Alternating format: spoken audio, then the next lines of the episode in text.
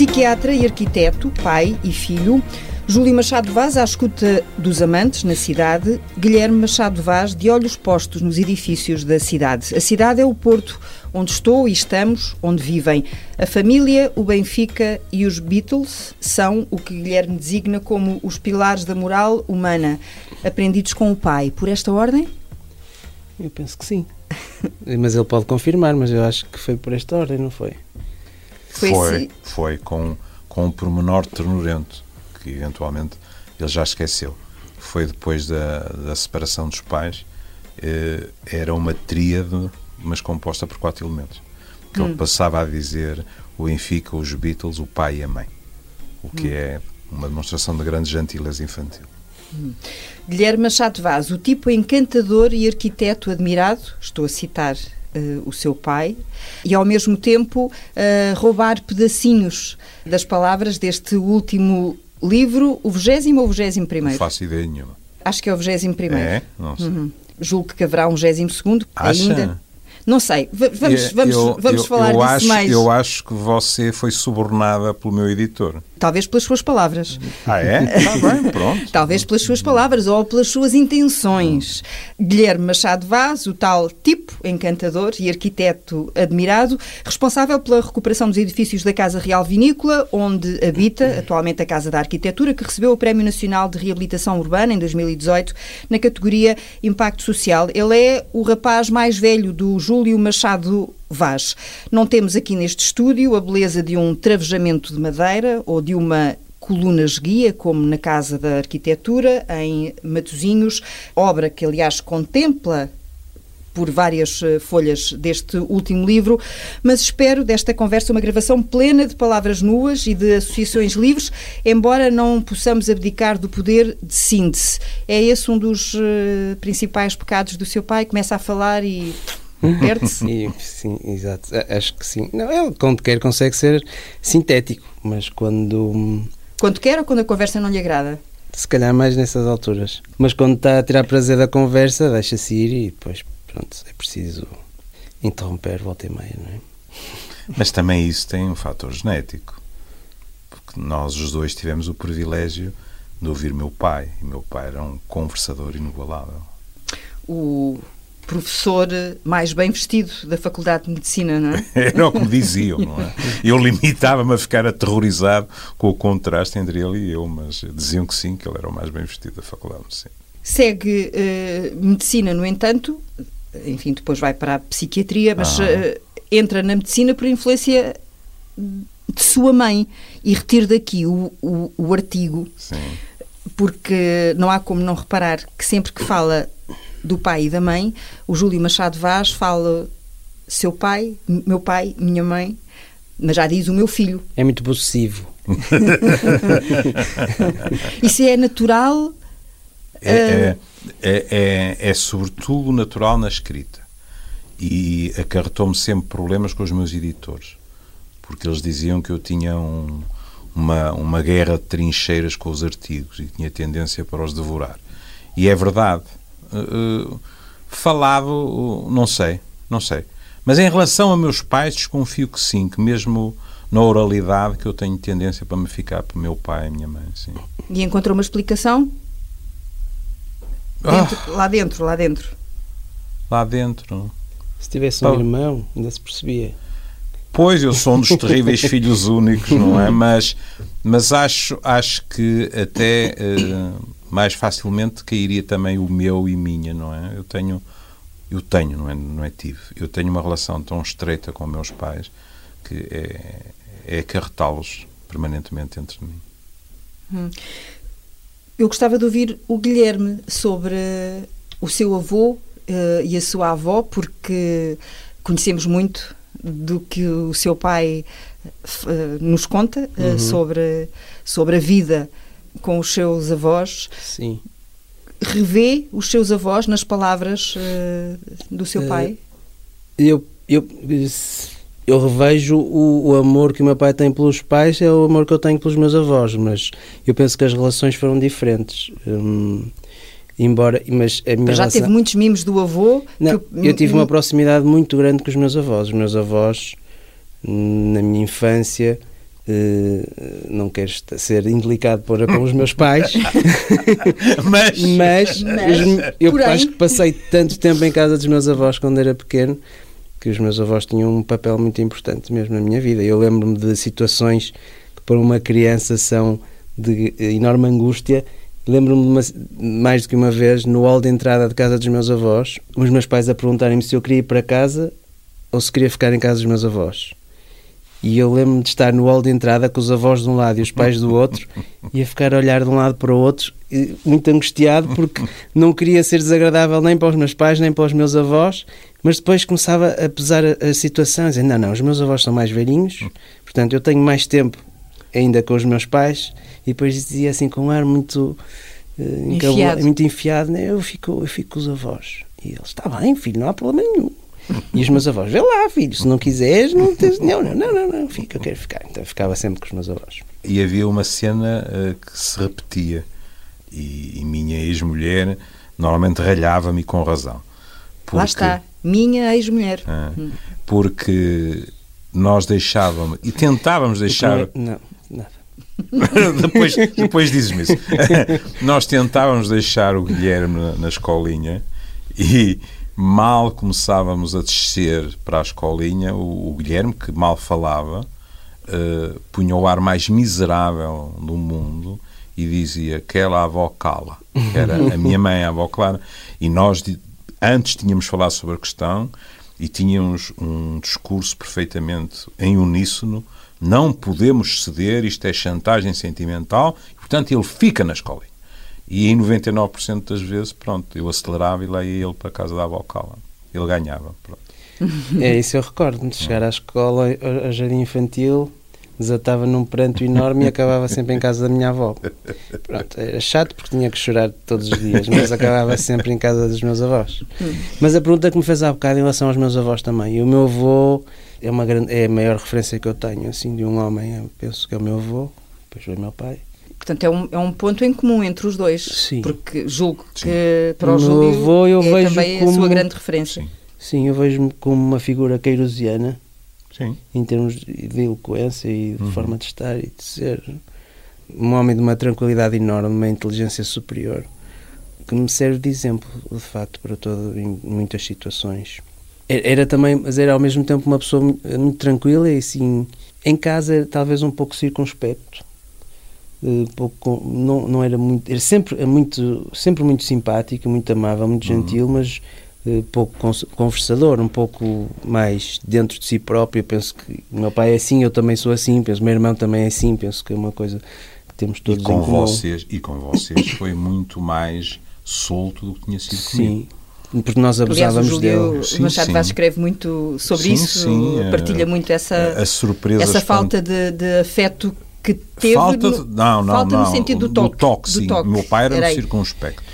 Durante muito tempo, uni, as duas únicas pessoas que eu vi meu pai tocar com prazer e com, com naturalidade foram minha mãe e minha avó paterna, não é? Uh, com o meu avô paterno, por exemplo, não. Havia uma distância clara. Mas depois, um dia, uh, eu reparei que os meus filhos estavam-se completamente nas tintas para o avô ser circunspecto trepavam por ele acima, faziam uma coisa que punha meu pai esgazeado, que eu tenho essa recordação quando eu tentava, que era, por exemplo, ir buscar o copo dele à mesa. Ele, hum. ele, ele, pegava no copo como se aquilo fosse santo grau e dizia, meu filho, peça à sua mãe outro copo para si, não é? E eles puderam fazer tudo isso. Não é? Nós não lhe dávamos muita hipótese. Exato. Também teve a ver com isso. Enquanto eu de imediato, desde muito pequeno, me habituei a dar dois passos atrás e cultivar aquilo que eu diria um, uma enorme paixão, mas à, à distância, hum. em termos físicos, e eles não. Eles invadiram-no completamente. Sim, eu, se calhar não tanto meu irmão, hum. porque, mas eu sou uma pessoa que acho que sim teu irmão é mais parecido eu sou com, muito com eu avô, eu gosto de agarrar as pessoas e de hum. dar beijos e essas sim. coisas e chegava o meu avô e fazia-lhe a mesma coisa embora eu não queria saber se ele queria se não queria agarrava dava-lhe beijos e ele mostrava-se sempre contente com a situação. é, tens toda a razão. Nesse aspecto o teu irmão é o mais parecido com o avô. É hum. verdade. E com a avó? Com a avó era uma relação uh, muito, muito, muito forte, muito próxima, como, como de mãe também, não é? Não, não, não a minha mãe, mas tinha um papel muito, muito presente na minha vida. Até fico sem palavras para falar da minha relação com a minha avó, mas, mas tenho, tenho memórias muito engraçadas de ser miúdo e de me levantar e de, e de me meter na cama dela e depois ficávamos os dois assim encostados um ao outro debaixo dos lençóis e íamos rindo do meu avô, porque o meu avô acordava às sete da manhã ligava a TSF, claro, uhum. para ouvir o noticiário e, e nós estávamos assim ao lado, não queríamos fazer barulho para acordar e ele, ouvimos o clique do rádio na, na mesa cabeceira e ele ouvia as notícias, depois desligava e continuava a dormir e ressonava, voltava a ressonar e nós ríamos. Depois às sete e meia, clique, ligava outra vez e ouvia outra vez as mesmas notícias e depois desligava e continuava a dormir e a ressonar. Era nós um íamos, dependente. nós íamos divertindo ali ao lado um, os dois e a minha avó foi como uma mãe, basicamente, uhum. durante toda até a minha adolescência, depois uhum. durante a adolescência. O Júlio chegou a partilhar o leito com que com a minha mãe e, e com e com e com o com, seu pai. Com o meu pai, não, o meu pai. Os meu meus pai, avós dormiam em camas separadas. Em camas separadas. Hum. Mas no mesmo quarto. No mesmo, mesmo quarto, quarto, sim, quarto. sim, dormiam em camas separadas. Eram, desde eram, sempre. Desde sempre. Era, desde era sempre. uma fonte de, de alguma tristeza para a minha mãe e meu pai ainda ficava na posição da vítima, porque meu pai explicava que não tinha nada a ver com questões de afeto, não é?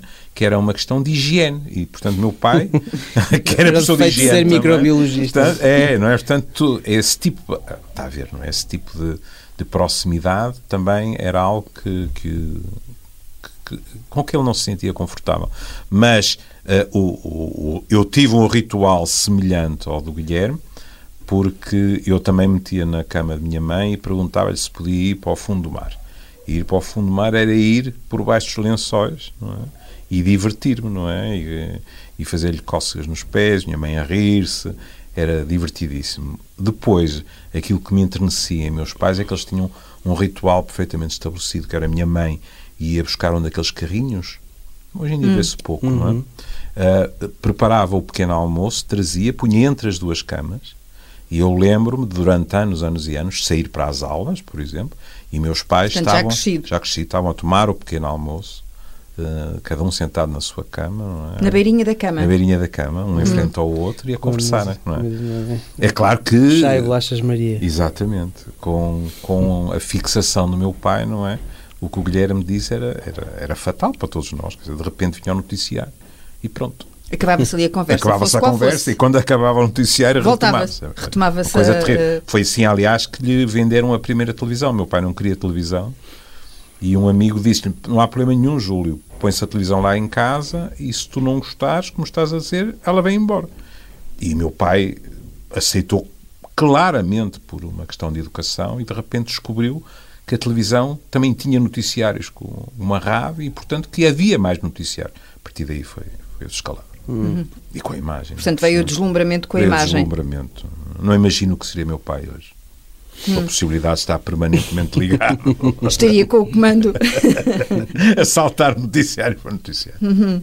E porventura também eh, equipado com um bom telemóvel para se manter uh, em contacto ou acha que isso não? Acho que sim, acho que sim. Não, não o vejo a explorar todas as potencialidades de um telemóvel.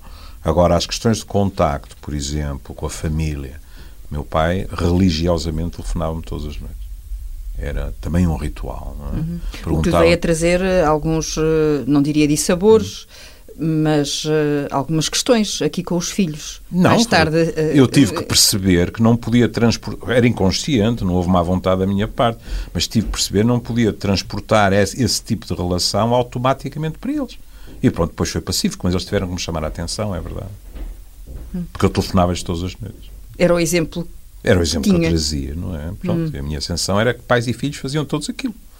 Como vê, não embora, é uma conclusão muito inteligente, não é? Embora eu imagino que a conversa fosse um pouco indiferente. Não fosse como é que correu o seu dia, meu filho, como é que correu o seu dia, então pronto, agora vá descansar. Não era Sim, isso que o Júlio dizia meu, ao Guilherme pai, e ao meu João? Pai, meu pai era mais protocolar, é verdade. Mas, mas vou-lhe dizer uma coisa. Aquele uh, deve estar fatigado, agora vá descansar, valia por mil abraços. Embora eu naquela altura preferisse ter tido os abraços, mas era de um carinho extraordinário. E os silêncios afetuosos com a sua mãe? Ah, isso ele pode falar também. Os fins de tarde em casa de meus pais, quando se chegava, meu pai eventualmente podia não ter chegado, ou estava nos papéis, como minha mãe dizia. Para qualquer coisa que nós disséssemos, meu pai tinha sempre uma frase, meu bisavô, que vinha a talho de foice. Dizia o avô presidente? É? já sobre isso disse, pronto. Portanto, era uma religião privada. Mas ou o meu pai estava lá para dentro ou eu não tinha chegado, e penso que o Guilherme fez a mesma experiência que eu. Chegava-se, a casa, a casa dos meus pais era bastante escura. Não, uh, não era? É. E via-se uma luzinha da sala, abria-se, e minha mãe estava no seu sofá, ou a costurar, ou a ler o seu Erico Veríssimo, por exemplo, que ela adorava, e com o seu transistor ao lado a ouvir música. É assim uma visão que eu acarreto até hoje comigo, e enquanto estiver lúcido, porque transmitia uma calma extraordinária e de repente a porta, nós abríamos a porta, não é? Aqueles olhos verdes barra azuis iluminavam-se, a pessoa sentia-se amada e ela dizia: Olá, menino, queres lanchar? Precisas de alguma coisa? Era, eram os braços abertos de todas as formas que posso imaginar. E cantar? Nunca cantava? Não. Quando precisava de ensaiar, quando precisava de ensaiar, pedia-me a mim e a meu pai para sairmos de casa. Não gostava de cantar connosco em casa. A mim cantava, mas eram músicas populares na brincadeira. Está bem. Sim, pois, eu estou a falar em termos profissionais. Sim, sim, sim, era precisamente isso. Sim, sim. Eu... Sem ser assim, não. Ainda, ainda me lembro quando, quando ela se converteu aos Beatles e nós cantarmos os dois juntos e tal e tal, mas em, em termos de, da sua profissão, isso não, era impensável. Ah, também conseguiu converter a sua mãe aos Beatles. É, ela converteu-se, quer dizer. Rendeu-se. Rendeu-se. a, a, a, primeira vez Mas que ela. tanto ouvir. A primeira canção que eu ouvi dos Beatles foi She Loves You. E foi assim um terremoto na minha vida. E, mas um dia os Beatles apareceram na televisão. E minha mãe olhou com um ar perfeitamente pacífico, cometeu talvez o maior erro de toda a sua vida, porque disse: não duram três meses. e depois, um dia, eu estava, eu tinha, eu tinha uma sala onde, onde tinha a minha instalação, onde estudava, etc. E um dia a minha mãe ia passar no corredor e eu estava a, a passar o Do You Want to Know a Secret? E minha mãe bateu, abriu a porta e disse: De quem é isso? Meti a faca e disse: Daqueles tipos que não vão durar três meses. Minha mãe disse: Ah, não, mas isso é bonito. E então depois havia dois tipos de discos dos Beatles em casa, que eram os originais, que eram meus, e eram as canções dos Beatles por orquestra que minha mãe comprava. Porque adorava as melodias, mas a maneira deles cantarem. Mas também temos que nos lembrar uhum. que o próprio pai de Paul McCartney lhe sugeriu que o She Loves You acabasse com yes, yes, yes e não yeah, yeah, yeah, não é? Portanto, minha mãe também tinha direito a ter algumas dúvidas. A minha fantasia, porque já pode ser reconstrução, é que depois, com o Yesterday, foi o caos. Ela rendeu-se completamente. Pronto. O Júlio perde o seu pai aos 50 anos. Uhum. o que restava da sua mãe, e continuo a citá-lo ao usar uhum. esta expressão, aos 60, e agora que chegou aos 70, diz que está no declínio intelectual? Estou. Eu tenho perdido capacidades cognitivas. A minha única dúvida, como a de milhares de portugueses, quando se pronuncia a palavra fatal, que é Alzheimer, a minha única dúvida é se é o declínio normalíssimo da minha idade, tenho 70 ou após 71, ou se eventualmente pode ser sinal de eu acabar a sofrer da mesma doença que levou a minha mãe. Como é que o Guilherme observa estas inquietações uh, e, os, e, os, esquecimentos? Uh... Muito divertido. o meu pai sempre gostou de, é um traçar, um, traçar aí, é? um, um, um, fim trágico para si próprio, só que ele nunca mais chega. E... Ele está cansado de esperar já. Não me acredito. Não, acho que ele não tem nenhum problema cognitivo ou, ou declínio cognitivo. Está em grande forma. Eu não conheço muita gente com 70 anos que esteja em tão boa forma como o meu pai físicos e psicológicos. Pode estar descansado. Mas ele fala uh, convosco, convosco, refiro-me aos, uh, aos dois filhos, o, o, João, que também é psicólogo e que pertence à sua máfia, como, como gosta de sim, sim, dizer, sim, sim. e com quem também troca mais uh, impressões e porventura pedirá mais conselhos sobre essa circunstância, sobre esses temores e essas É. inquietações? Fiz um pedido ao João uma vez e levei, como se costuma dizer, uma rabecada. Uma- Não foi precisamente um pedido, foi, foi uh, pedir-lhe uma opinião. Eu, o, o, o, o mais novo dos Machado Vaz, profissionalmente, é um tipo complicado, porque primeiro tirou Engenharia, depois tirou Psicologia depois doutorou-se em Filosofia. Eu costumava, eu costumava brincar e dizer que ele era o desempregado mais culto da cidade do Porto, não é? Porque ele não tinha emprego numa determinada altura, mas tinha tudo isso já no, no currículo. Mas penso que, que ele se sente feliz na psicologia.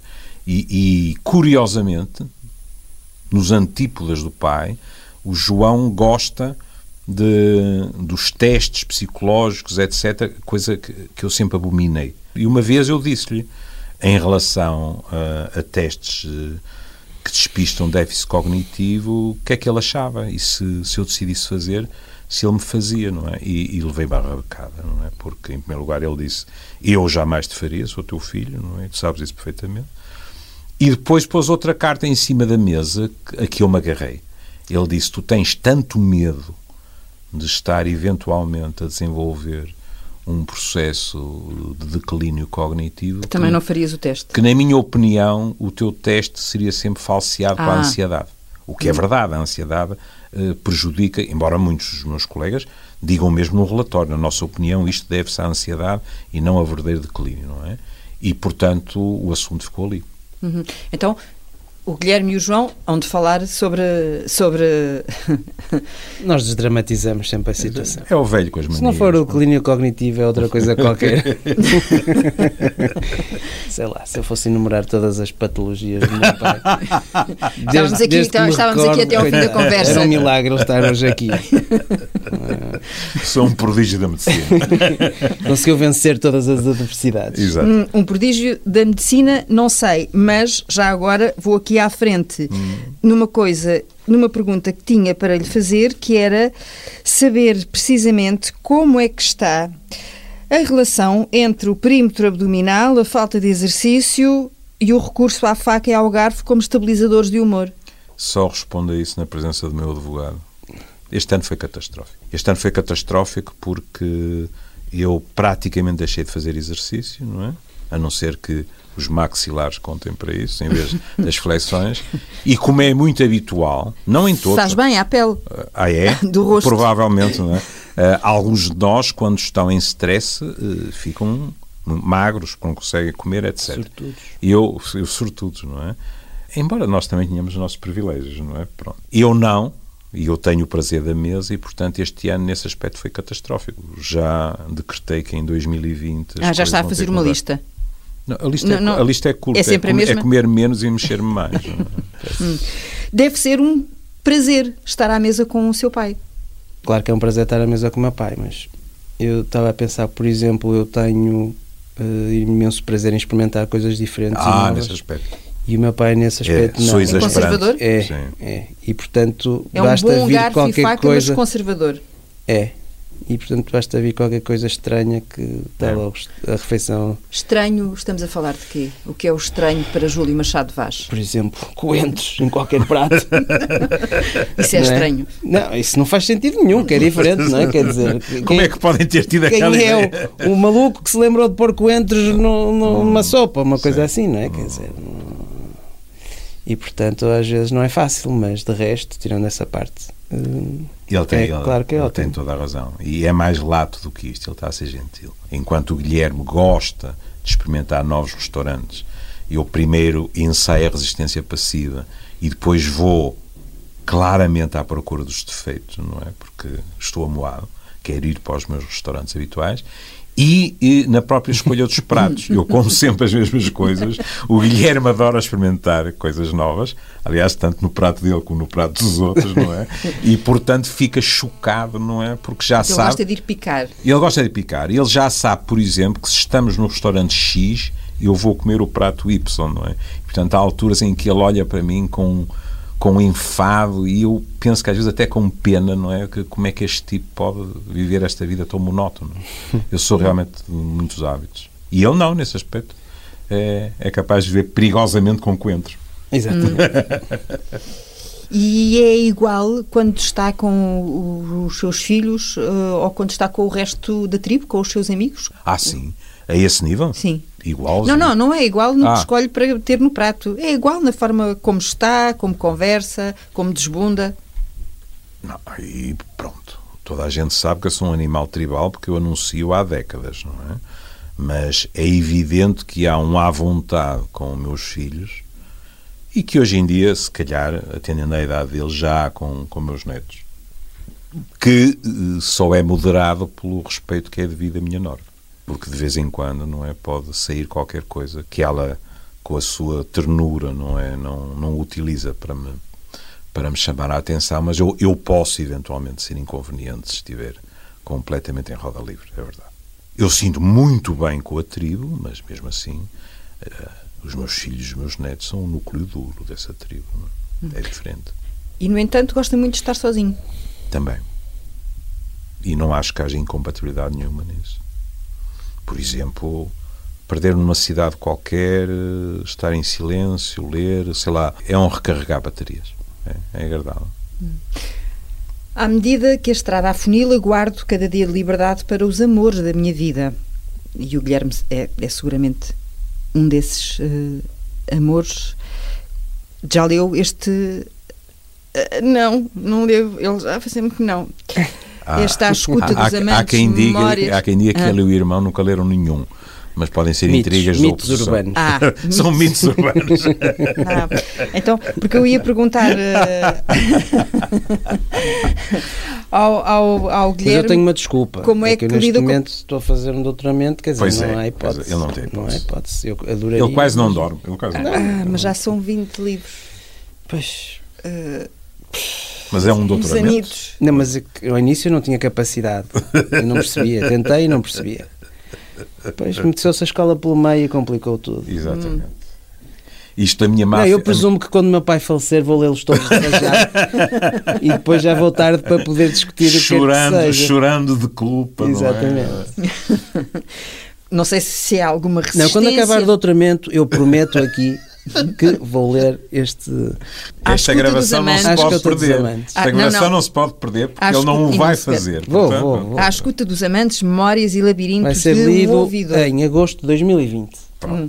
Pronto, porque eu ia perguntar ao Guilherme como é que ele.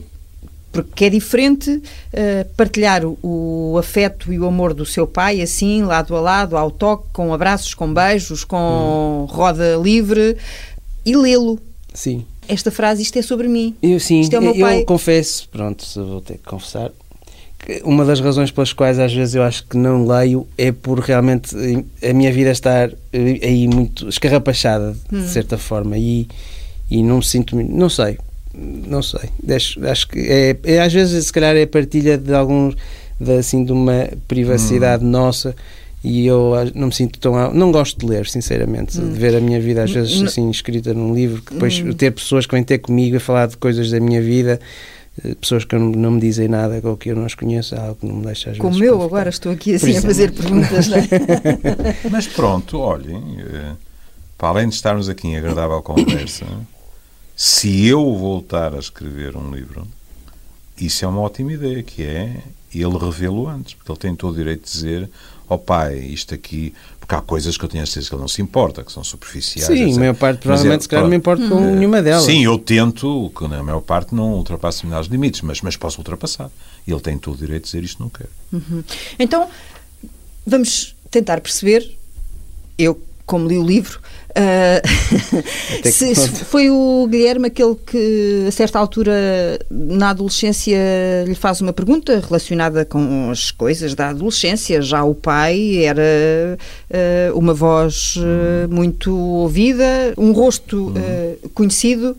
hum, também, e portanto é o Guilherme que a certa altura lhe faz uma pergunta lá de- relacionada com as dúvidas dele de crescimento e o Júlio começa por eh, ensaiar uma conferência e depois ele diz: Ah, para, pai. Ah, não, isso é muito anterior. Ah. Não, não. e nem sequer tenho a certeza que tenha alguma vez identificado qual deles foi.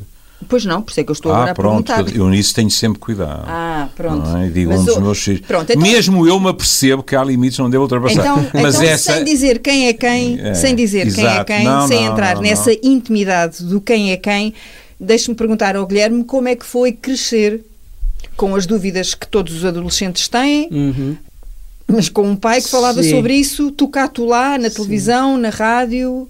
Acho que sempre me aproveitei disso o melhor que pude, não sempre que tive Mas alguma... pouco. Sim, Mas pouco, muito pouco, pouco. pouco, mas quando tinha alguma dúvida Hum. perguntava. Uma vez perguntei, fiz uma pergunta bastante explícita e lembro de ver o meu pai tipo, a responder assim, tipo, sim. E saiu, e saiu a andar em passo rápido pela sala. E eu, ok. Ok. Fiquei esclarecido. Mas eh, eh, corrige-me se eu, se eu estiver a reconstruir a, a situação.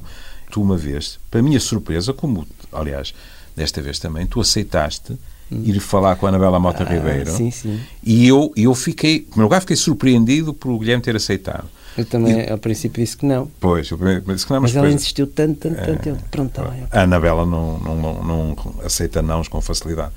E eu depois tinha muito curiosidade no programa. E houve uma resposta do Guilherme que me deliciou, porque a Anabela disse: então como é que é ser filho de um sexólogo mais conhecido, não sei o quê, e tal e tal. E o Guilherme olhou e disse: não é nada especial, nós normalmente não falamos disso em casa. E a, a Anabela ficou com um ar de como? E, e é aquela sensação que, aliás, me acompanhou a mim na minha própria prática clínica, é muito estranho e a partir de uma certa altura não é nada agradável. Que é, havia pessoas que ligavam, hoje em dia não, hum, havia pessoas que nessa altura ligavam para o meu consultório e perguntavam à minha assistente: o seu doutor também eh, é psiquiatra ou é só sexólogo? Quer dizer, eu nunca fui sexólogo, que isso não existe em termos formais. Eu sou um psiquiatra que também tinha estudado sexologia, não é? Mas sabe o poder que tem a televisão e um programa daqueles pôs-me um carimbo no- na testa. Eu era o sexólogo oficial do regime. As pessoas paravam-me na rua com o melhor das, das boas vontades e, e punham-me questões. Pronto, era assim. Eu, eu lembro muitas vezes os meus amigos dizerem-me: "E tu é que tens sorte, tens um pai sexólogo, deve ser bestial. E eu, ui, é incrível. Deu jeito com as namoradas? Não, quer dizer, Não? é isso. É, Sim, quer uma dizer, não, abordagem mais. não, elas de- de se calhar achavam, que não, é um- que é achavam que eu sabia mais que os outros. ma- mas Era aí não que eu sei- queria chegar, mais conhecedor. Eu com- quando precisava, com mais, se eu eh, precisasse de com mais correr a ferramentas. esse, se eu precisasse de correr a esse, essa situação, para alguma situação, Ah, mas há, ah, ah, recorria a dizer, uma- atenção que eu sei coisas que os outros não sabem. há uma, há uma Mas não história, era verdade. Há uma história que, Não eu, eh, se eu bem me lembro, que eu posso dar o lamiré. Que houve uma altura em que tu utilizaste o meu nome numa queima das fitas. Ah, na queima das fitas era certinho. É. Então, Íamos ter com a- íamos ter ao cortejo É da história Faculdade de deliciosa. Psicologia. aliás, não, eu não, eu, aliás, eu não fazia nada. Os meus amigos pegavam em mim à força, diziam: pá, tu vens connosco oh, à, à caminhonete da Psicologia. E eu: opá, não, anda embora. Levava-me com eles e dizia: pega aí no teu BI. E eu tirava o BI e eles chegavam ao pé assim das miúdas mais, mais giras que lhes aparecessem à frente. Estás a ver quem é este? E elas olhavam para mim com uma cara com quem diz, tipo, nunca ouvi mais gordo. E ele, é filho do Júlio Machado Vaz. Isto na altura, tipo, em 97 ou 98, Sim, pode, pode ser. hum, provocava efeitos. E elas, não me acredito. Então eu tinha que mostrar o BI. E mostrava o BI e elas ficavam fascinadas e depois eh, os meus amigos, tipo, pronto, agora podes ir embora. já está, já cumpriste a tua missão, Exatamente. missão cumprida. Exatamente. Agora deixa-nos aqui. Era um livro de trânsito. Com, com, com os colegas da psicologia que eram onde havia mais raparigas, era isso? Era um dos Exato. Era- havia. era só- era só Pois, raparigas. pois, bom, mesmo assim continua a ser, mas agora quase todos os cursos são predominantemente Sim, com mais eh, mulheres. Com, com mulheres, mas, É, mas psicologia era só era, era. praticamente. é. Aliás, o João era dos poucos homens do curso, ou do ano dele. Pois. Ainda no João, mas então antes disso, lembro quando, quando eu comecei os cursos de sexualidade em biomédicas, chegava às vezes a ser preocupante ver os alunos de psicologia, porque eles ficavam mesmo ansiosos no meio de tantas mulheres, não é? Havia muito poucos rapazes nessa altura. Temos tendência a idealizar a paixão na sua comparação com o amor e acho isso muito injusto. Um amor feliz não fica a dever nada à paixão. O amor é no mundo real, é muito mais arriscado, é a ferrugem, a acusação, a monotonia, dá uma trabalheira. Mas quando funciona, traz uma intimidade que não existe na paixão. O que é que distingue, afinal, o amor e a paixão? E agora interpelo o psiquiatra. a, a, paixão é assim. Eh, eu devo dizer que não sou grande apreciador, mas a paixão. Da paixão? É, não, não, do champanhe. Porque eu ia dizer, é como o champanhe, é muito borbulhante, não é? Pronto. Hum, o gás, o tal, é o gás, gás tudo é? isso, é a adrenalina, se quiser, pronto. Mas, na paixão, em termos gerais, nós estamos a ter uma relação de duas imagens. Nós estamos a seduzir o outro e, portanto, a apresentar o melhor que temos. E até o que não temos, às uhum. vezes, não é? O outro está a fazer a mesma coisa. Como estamos completamente apanhados, uh, há defeitos do outro que passam a ser completamente desprezíveis, não têm nenhuma importância. Uh, connosco a mesma coisa. Quando a relação se prolonga no tempo, não, não estou a dizer que não haja pessoas que vivam longos anos apaixonados, mas com a intensidade inicial não é muito habitual. Mas se as coisas correm de uma forma feliz, desagua-se no amor.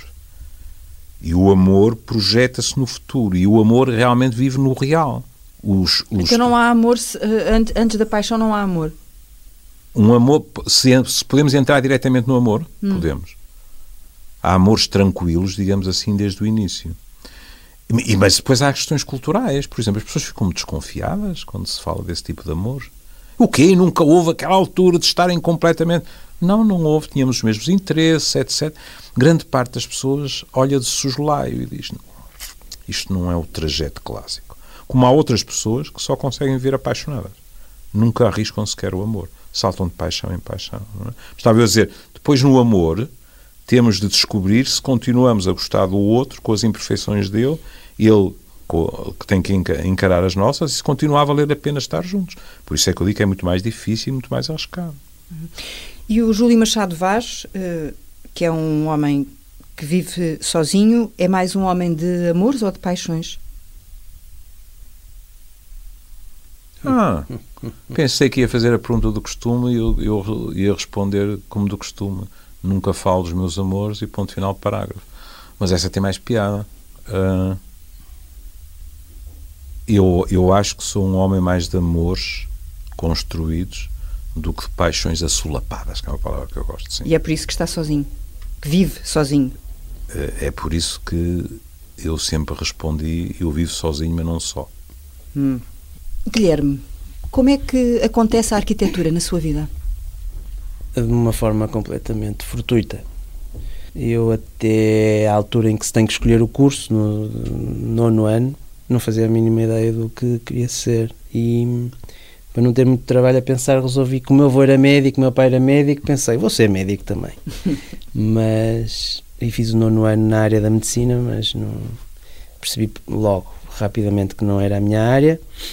E mais engraçado que foi, nós, nós quando éramos miúdos íamos todos, um grupo, passar férias para casa do Manuel Sobrinho Simões, em Vila Praia de Âncora. Hum. Que, que é um dos da tribo. É, hum. seguramente. Pronto, eu sou amigo do Manel, filho, desde pequeno. E tínhamos um grupo de amigos que íamos sempre para lá passar férias, íamos no Natal, no verão, e, e, e, uma, e nessa altura que andávamos todos a escolher os cursos, um, um dos nossos amigos íamos a passear pela praia e íamos a falar sobre o assunto. Eu dizia que não sabia o que é que queria fazer. E esse meu amigo virou-se para mim e disse: oh, Guilherme, tu gostas imenso de desenhar e tens imenso jeito, porque é que não vais para a arquitetura? E eu fiquei assim a olhar para ele e a pensar para mim: tu queres ver que este tipo acertou? E sem, e, mas foi assim de repente, de nada. E depois eh, comecei a pensar mais no assunto e cheguei a fazer uns testes psicotécnicos e acabei por inscrever-me em artes no décimo ano e fui, gostava, mas achei que não, que não tinha. Não me sentia. Arquiteto. Exato, não. E achava que tinha ido lá parar também de uma forma fortuita, portanto não tinha vocação, que não era uma coisa que tivesse em mim, mas era aquilo que eu queria fazer. E aliás fiz um curso. Ou que gostava de fazer? Sim, que eu gostava de fazer. E aliás fiz um curso de arquitetura muito. com muita insegurança e um curso. No, Aos altos e baixos? Sim, se alguém tivesse que escolher alguém no meu curso, eu seria dos últimos a ser escolhido, provavelmente. Aliás, tenho uma situação, logo no primeiro ano, na aula de desenho, que eu já contei várias vezes, hum. tínhamos que fazer o retrato uns dos outros e depois tínhamos que fixar num painel. E, e, logo o primeiro contacto assim com os colegas eu tive a desenhar o, o, colega que estava à frente fazer o retrato e depois para quebrar o gelo assim nos primeiros dias virei para o meu colega de lado e perguntei-lhe que nota é que davas ao meu desenho? E as notas eram de A a D sendo D a mais negativa. E ele olhou para o meu desenho e disse um capa e eu fiquei logo aterrorizado. A seguir a isto, estivemos a pôr os, os desenhos todos no, no, painel da parede. Éramos cerca de 100, 100, alunos, cada um tinha feito três retratos, eram cerca de 300 desenhos num, numa parede cortiça, no novo edifício da Faculdade de Arquitetura, desenhada pelo CISA, que fomos inaugurar esse edifício. E o professor de desenho era o professor José Grade. Na altura fumavam todos dentro da sala de aula, então José, aquilo parecia uma parada militar.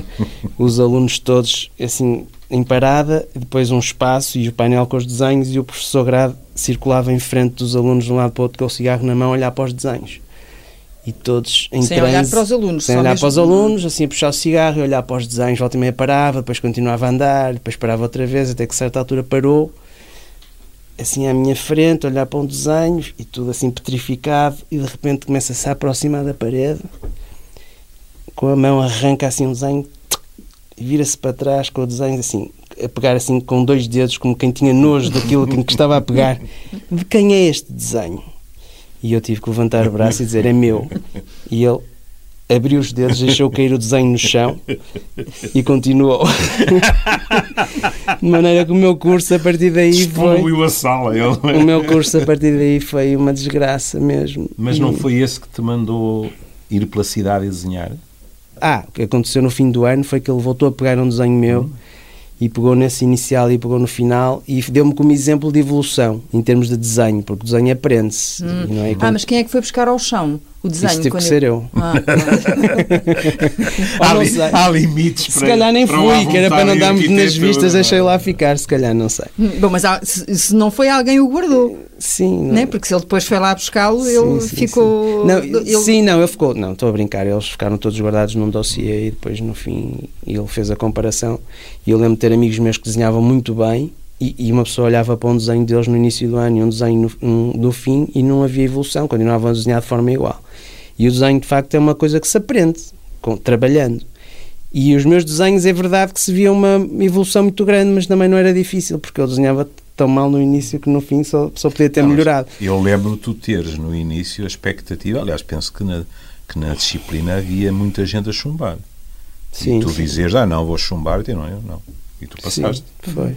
Comecei com 7 e acabei com 11, assim, uma coisa. Hum. eu desenho como um instrumento de trabalho. Hum. Faço esquiços dos projetos, mas é um instrumento de trabalho, como quem está a fazer contas no, hum. para fazer um cálculo. E agora, eh, ter o, o, vício de me sentar a desenhar, como faz, por exemplo, o CIS ou o Souto Moura, que são pessoas que desenham muito bem, não tenho esse Desenham vício. em qualquer, em qualquer sim, pedacinho de sim, papel, sim. o CISA até nos maços de tabaco. Exatamente. É? José Rodrigues nos, nos guardanapos, não é? nos papéis de mesa era espantoso, depois era toda a gente à espera que ele se levantasse e mergulhava tudo para cima do guardanapo para ficar com ele. Uhum. Ter o seu nome uh, num projeto como este da Casa da, da Arquitetura, creio ser o mais recente projeto ou, entretanto, já Uh, não, entretanto também terminei um projeto de uma casa, mas, mas é, são quase os dois do mesmo ano. Em simultâneo, mais Sim. ou menos. Uh, entre, entre um projeto com esta montra e o desenho de uma casa de família, uhum. uh, como é a casa, a sua própria casa, julgo, e a do seu pai, em Cantelães. Ah, sim, Casa de Cantelães. Sim. sim. Uh, Por amor de Deus, a casa também é tua. Não sou assim tão tinhoso. uh, são, uh, são estímulos idênticos? Um, assim, Porque a casa da família não é propriamente uma montra. Sim. Nós vamos lá espreitar, é muito bonita, conhecemos as imagens, mas não, não, não serve de passeio. Sim. É, em termos de processo de trabalho, é, é, é um bocado a, mesma, é a mesma coisa. São projetos diferentes, de âmbitos diferentes, mas hum, o estímulo que eu tenho é idêntico nesses dois projetos. Uh, o da Casa da Arquitetura tinha um agravante que era uh, ter consciência que estava, uh, no fundo, a pôr-me a jeito. Eu sentia que tinha a cabeça no cepo e a lâmina estava lá em cima para quando a obra estivesse pronta, depois a classe poder julgar, não é? Hum. Portanto, eu estava a fazer a casa dos arquitetos, de alguma forma, o que é uma responsabilidade grande, e isso assustava-me um bocado, mas, mas pronto. A casa para o pai, para quem é bacalhau basta. Claro. Não havia problema nenhum. Não, mas Não, em mas relação a uma coisa que disse, é ele tem uma situação, ele e o irmão, tem uma situação a meio caminho entre as duas coisas. Porque Hum. o Guilherme, como é que se diz? Recuperou, não, não é boa palavra, O para, para o que fizeste em casa do teu irmão. Sim. Uma O reabilitação, João comprou uma casa na Foz Velha e o Guilherme recuperou, do Sim. senhor, não sei. E o que acontece é que acabou por ser uma coisa a meio caminho, porque sendo uma casa para um familiar, hoje em dia faz parte do roteiro, como é que se diz? Arquitetónico? Não, é é? houve um open house em que a casa esteve. hum, então o João, Visitável. sim, o visitável. João de vez em quando batia-lhe à porta, não é? É, E é, há uma vantagem muito grande no, no meu pai e no meu irmão como clientes que é não estão-se nas tintas, não querem saber. Portanto, nós temos a O que, liber- o que o Guilherme fizer está bem. Eh, Temos liberdade Exceto o chão, exceto o chão em Cantelé. Isso íamos cortando Tenho liber- tive liberdade total para trabalhar sem ter um cliente que me estivesse sempre a, a massacrar, porque que foi bom. Não é que isso tenha acontecido na Casa da Arquitetura, mas era um, um projeto muito mais complexo, não é? Com, Creio. a vantagem de ter o meu pai e o meu irmão como clientes é essa, é poder fazer basicamente aquilo que quase que me apetece. Sim, sim. E, o- e o, e o olhar do Guilherme, o olhar de arquiteto, um olhar que vê coisas eh, que, sei lá, os escritores, os pintores, o- os músicos eh, podem não ver eh, da mesma forma, seguramente não, com, não, não há um olhar tão cirúrgico, tão, tão técnico. Hum, acrescenta à, vossa, à vossa relação? Ai, a mim seguramente. Ui, de que maneira? Pronto, que é assim. ah, eu não sou isento, elas são as duas maiores paixões da minha vida, não é? E, portanto, eu não sou isento. Quando o Guilherme começou a fazer a casa de Cantelães, o Curioso. Desculpa, agora Guilherme. interrompi de Está lá o. Não, não, não, Então. não é Natal à U, mas é o homem que prefere os amores, mas que tem duas grandes paixões na sua Ah, vida, sim, isso sim. e, e que aguentei, Uhum. não é? Mas ah, o Guilherme tentava explicar-me como a casa ia ser. E, e eu, eu, às vezes, vinha-me embora, porque em Cantelães, não é? Íamos ver a obra, coitado, ele... Para quem não saiba, Cantelães, Serra da Cabreira, eh, Vieira do Vieira Minho. não é? Pronto, eu ia lá muito menos vezes do que ele, não é? Ele teve anos ali de, de estrada. Mas ele tentava explicar-me como seria o resultado final e eu vinha-me sempre embora na dúvida de quem é que estava mais angustiado. Se ele por cansaço e por eu ser um calhau com olhos, se eu por pensar, mas afinal como é isto? E é, é fascinante verificar que uma vez ele teve a gentileza de me convidar para uma conferência que fez no Velho Olímpia, em que apresentou algumas das suas obras, e em que ele explicou como é que tinha pensado a Casa de Cantelães, que no fundo era uma versão moderna, não sei se posso dizer Sim. assim, da velha Casa Minhota, que eu estava farto de conhecer, tantas delas, não é? Com a sala de jantar num extremo, a cozinha no outro, o corredor e tal, e eu de repente fiquei fascinado a olhar para aquilo e disse: epá, é, é, agora estou a perceber, realmente é aquilo. Eh, nessa altura também o, o Guilherme também eh, entusiasmou-se e eu há bocado disse que tinha havido um, um problema entre nós, que era o soalho, que eu disse que queria um soalho de madeira, foi a única coisa que eu disse, porque eu gosto de andar descalço e em madeira. E ele ficou horrorizado, que não era, não jogava com o resto da casa e, e, e acabou por, por ceder e o soalho ser de madeira. E então eu estava a ouvi-lo, encantado, orgulhoso, no, no Olímpia, e ele às tantas disse: tal, o cliente não apresentou grandes problemas, tal, excetuando a questão do soalho que insistiu que fosse madeira, o que evidentemente como compreendem não joga nada aqui e tal, e portanto eu optei por um soalho assente e eu quando ouvi assente, ou, ou um, um sinónimo, disse assente. E quando viemos embora, eu disse, olha tu, desculpe, é de mim ou quando eu morrer tu limitas-te a levantar aquilo e tal. E ele disse, sim, sim. Portanto, ele encontrou uma solução técnica, não é? Portanto, só tem que esperar algum tempo. Não, acho que o salário resulta bem.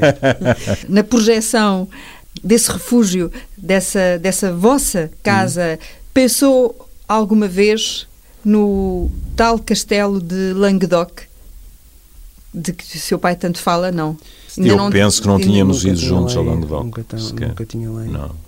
Não.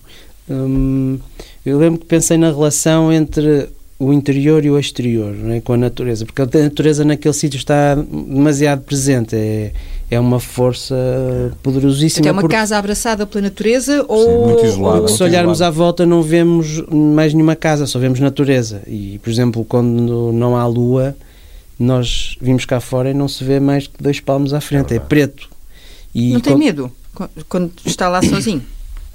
É curioso porque. É o primeiro ou a segunda noite pode ser. É, pode porque ser, ao longo é- dos é anos estranho, várias pessoas fizeram é um- essa pergunta, se calhar em consciência absoluta, mas eu estou lá há 15, 16 anos e nunca tive medo. É uma experiência, é uma Hum. experiência incrível que hoje em dia não, não é fácil de, Aquele de- céu não existe de experienciar. cidade, eu- Era o que eu estava a dizer, por exemplo, quando a lua está cheia, nós vemos a sombra das árvores no chão, mas da, da lu- da luz lunar, que é uma coisa que numa cidade é impossível ver com a Uhum. iluminação pública e isso. Portanto, ali tem-se experiências incríveis e uma dessas é também esse isolamento. A primeira noite é estranha, a segunda também, mas a terceira já não é. E quando depois voltamos cá em cima à cidade, isso sim é que, que é estranho, de repente voltarmos outra vez à cidade. Os barulhos, os barulhos da cidade. É, tudo, eh, tudo, tudo, tudo. Aquilo é uma experiência nesse aspecto incrível. O mesmo. barulho ali enorme. No verão nem isso muitas vezes, mas no inverno o barulho ao riacho. Eu estava só a dizer que hum, eu- o que eu, na verdade o que eu pensei foi essa relação do interior com o exterior, Ah, que foi eh, realmente permitir às pessoas eh, usufruírem eh, visualmente da natureza e também realmente poderem vir cá fora, mas eu levantei um pouco os espaços do exterior, ou seja, não há aquela continuidade de uma pessoa poder estar na sala e sair, direta, sair diretamente cá para fora. Criar assim um desnível e esses espaços funcionarem mais como uma espécie de um mirador para, para o exterior, ou seja, estão ligeiramente sobrelevadas, no fundo para manter uma certa distância em relação a essa natureza que é tão forte, de alguma forma. Eh, Também porque o meu pai eh, é uma pessoa geralmente de- mais de, de- de interior, de, de estar dentro da casa, claro que quando está bom vem cá fora e gosta de vir cá fora, mas, mas é uma pessoa de interior e realmente ele poder eh, apreciar esse Contemplar. Contemplar, exatamente. É um espaço mais de contemplação e não de relação direta entre exterior e interior. Eu, eu não sei se vou dizer uma asneira, mas eh, eu, eu acho que a casa, sob certos aspectos, é uma enorme varanda. Sim. Porque tu- o Eu ia dizer, corredor uma casa com vista é, para. é, é. O, o corredor inteiro e a sala inteira têm janelas que ainda por cima se podem abrir, não é? Sim. E portanto Ah, é, não, o tema é. da varanda está presente e vem desde e vem como referência do livro do filme do Manuel de Oliveira Valabrão e Hum. que tem como referência o livro da Agostina Bessa Luís Valabrão, onde ela fala realmente sobre a varanda. Tem lá um parágrafo lindíssimo sobre a varanda que é citado no filme. E, e isso ficou-me também de uma forma muito presente. E a varanda tem uma presença muito grande em toda a Uhum. arquitetura tradicional do Minho, e portanto foi uma coisa também que quis transportar para lá. Uhum. Agora vou aqui eh, estragar o ambiente e a magia e a imagem. que Deve ser uma trabalheira para limpar aqueles vidros todos. Sim, Sim. É pouco prático. Te- Tenho dúvidas se alguma Mas vez o meu pai vi. nunca limpou, por Pois isso. é, era o que eu ia dizer. Pois, pois. Mas cuidado, porque a TSF chega a Vieira do Minho Hum. e a Dona Irene, que é quem cuida da minha casa, não é para brincadeiras. Portanto, nada de piadas. Não, não, eu, tô- eu- eu presto, eu presto Portanto, aliás, aqui por- a minha homenagem à Dona Irene. Você diz o que quiser. Nós os dois juramos que não há um grão de poeira nos vidros. Ah, isso não, não, estava, não estava sequer a sugerir isso, estava só apenas a dizer que eh, aquela, Sim, aquela sim, sim. vista eh, para, para ser trabalho. uma vista sem filtros eh, Mas em contraponto, requer, em contraponto com o isolamento. Requer a sua manutenção. Vamos lá. Sim, mas em contraponto com o isolamento, nós fomos recebidos eh, em Vieira do Minho e em Cantelães, mais especificamente, de uma maneira extraordinária. Bem sei, a Dona Irene, a Mindinha. A Mindinha, somos cidadãos honorários. Uhum. Aposto que na Mindinha ninguém lhe mete coentros no, no, no, Não, nos- creio. Não, no não, prato. Não, nem, nem pensar nisso. Já o conhecem a, min- a, não é? a mindinha até me dá conselhos às vezes quanto ao comer ou não comer por causa do meu síndrome do intestino irritável. Não, Uhum. Então temos eh, de nos despedir com esta declaração de amor à natureza e às escolhas de pai e filho. Não falámos do Benfica? Eh, não sei se quer, porque é Isso, o- isso provavelmente teria tido mais piada se, uma- se o João tivesse vindo, porque ele é portista. Entre nós os dois não há grande discussão. torcem os dois para o Torcendo mesmo, os dois para o mesmo lado. Costumam ver futebol juntos, jogos assim do Às Benfica vezes. mesmo. Não, Não? sim, pouco. Ele, Pouco. ele, Ver ele- futebol com o meu pai é desesperante. É. Porque Porque Eu ele é sou um pessimista. O Benfica pode estar a ganhar 3-0 E ele a acha que 5 ainda vai- minutos do fim e ele já está a projetar Sim. uma catástrofe. E o que é que nos aconteceu com os alemães? Estávamos aos Ah, 90 sim, minutos sim, a ganhar sim, sim. 2-0 e É. lá foi 2-2. Pois, Pois. é. Pronto, há- há- há- É algum De vez em dia- quando tenho que algum acertar, dia, não em é? algum Exato, jogo, exato, às a vezes coisa. acontece. Exato. exato. O pessimismo. uh, uh, Mas sabe que o, o baixar as expectativas tem É uma forma de- de que depois usufruir em melhor, ter mais- surpresas, só há surpresas boas. não é? ah, e goza-se mais. Claro. Passámos pelos Beatles uh, de raspão, não falámos de poesia, Uhum. que é também uma das suas uh, paixões, É não de carne e osso, mas das outras. Antes de fecharmos mesmo, como é que vocês acham que o João, se vos estivesse aqui a ouvir, agora vocês saiam ali a porta do estúdio, saímos do estúdio, e o que é que ele ia dizer desta, desta nossa conversa? Se ele estivesse como ouvinte, há de estar, espero eu, O João. ah, O pior é que se calhar não ia dizer nada. Pois, era uma, uma possibilidade firme. Outra possibilidade muito firme era imediatamente eh, apontar qualquer coisa em que qualquer um de nós se tinha excedido e não tinha sido adequado. O João tem um senso de humor britânico, mas bastante afiado. E é assim muito calado e, e muito introspectivo, mas depois volta e meia tem uma saída de, de um sentido de humor incrível mesmo. não é? Uhum. Tem essa capacidade que eu acho muito engraçado porque tem um, é um contraste muito grande. não é? Há pessoas que são muito expansivas e depois estão sempre a dizer piadas, mas uma pessoa como o meu irmão que é, que é capaz de estar calado uma refeição inteira e depois de repente diz uma palavra ou duas. é espontâneo e inesperado. Sim, e, e quando diz essa uma ou duas palavras consegue provocar uma reação enorme de- com o sentido de humor que ele tem. Hum, Rapidamente, o Júlio o avô, como é que é? Eh, os meus filhos gostam muito dele. É a única coisa que eu ver porquê. Não É um dos mas pontos de desacordo entre ele e os filhos. é? Não, gostam, gostam porque por causa disso, por- quando estamos juntos há uma, assim, uma liberdade que às vezes extravasa algumas Hum. das convenções e os meus filhos apreciam isso em nós também. São, serão as ruas laterais do pensamento onde o Júlio Machado Vaz tanto gosta de, de se Eu perder. acho, eu acho que isso é uma função dos avós e dos tios também. Com os meus netos, como quase todos os avós que eu ouço, por exemplo, no consultório, eu acho que a educação deles cabe aos pais e temos que ser respeitadores à última potência. E depois os avós, dentro desses limites, Estragam. estragam ligeiramente e isso também é útil. Hum, pois é, preciso saber É, estragar. Também. Ahm, e então, até para, para, para os seus netos eh, se rirem um bocadinho, quer eh, acabar esta nossa conversa a trautear o Yellow Submarine, como no final dos concertos com o, o Júlio Rezende, essa fantástica. Pois isso. Prefere um poema? Eu acho, eu acho, uh, prefiro, prefiro, até porque eles já me ouviram cantar muitas vezes e, e aguentaram. Eles, os netos, mas. Meus mas, netos, mas, sim. eh, Não, há uma nem- música que, é, E que é o grande sucesso do meu pai, que é o a Sleepy Lagoon. Ah, Que eu não sei que música é, já perguntei várias vezes ao meu pai, que eu próprio canto, porque é a música que eu, como penso no meu pai, que me lembro do meu pai cantar no carro, ir no carro com as mãos no volante, olhar para o infinito É, a e a cantar uma gostava. música que começava Pronto, por- Era então está feito. Não, não, então está feito. é. E eu quis, sempre, que eu estamos quis no carro. descobrir essa música e A nunca Sleepy descobri. Lagoon, a Beautiful. Era só isto.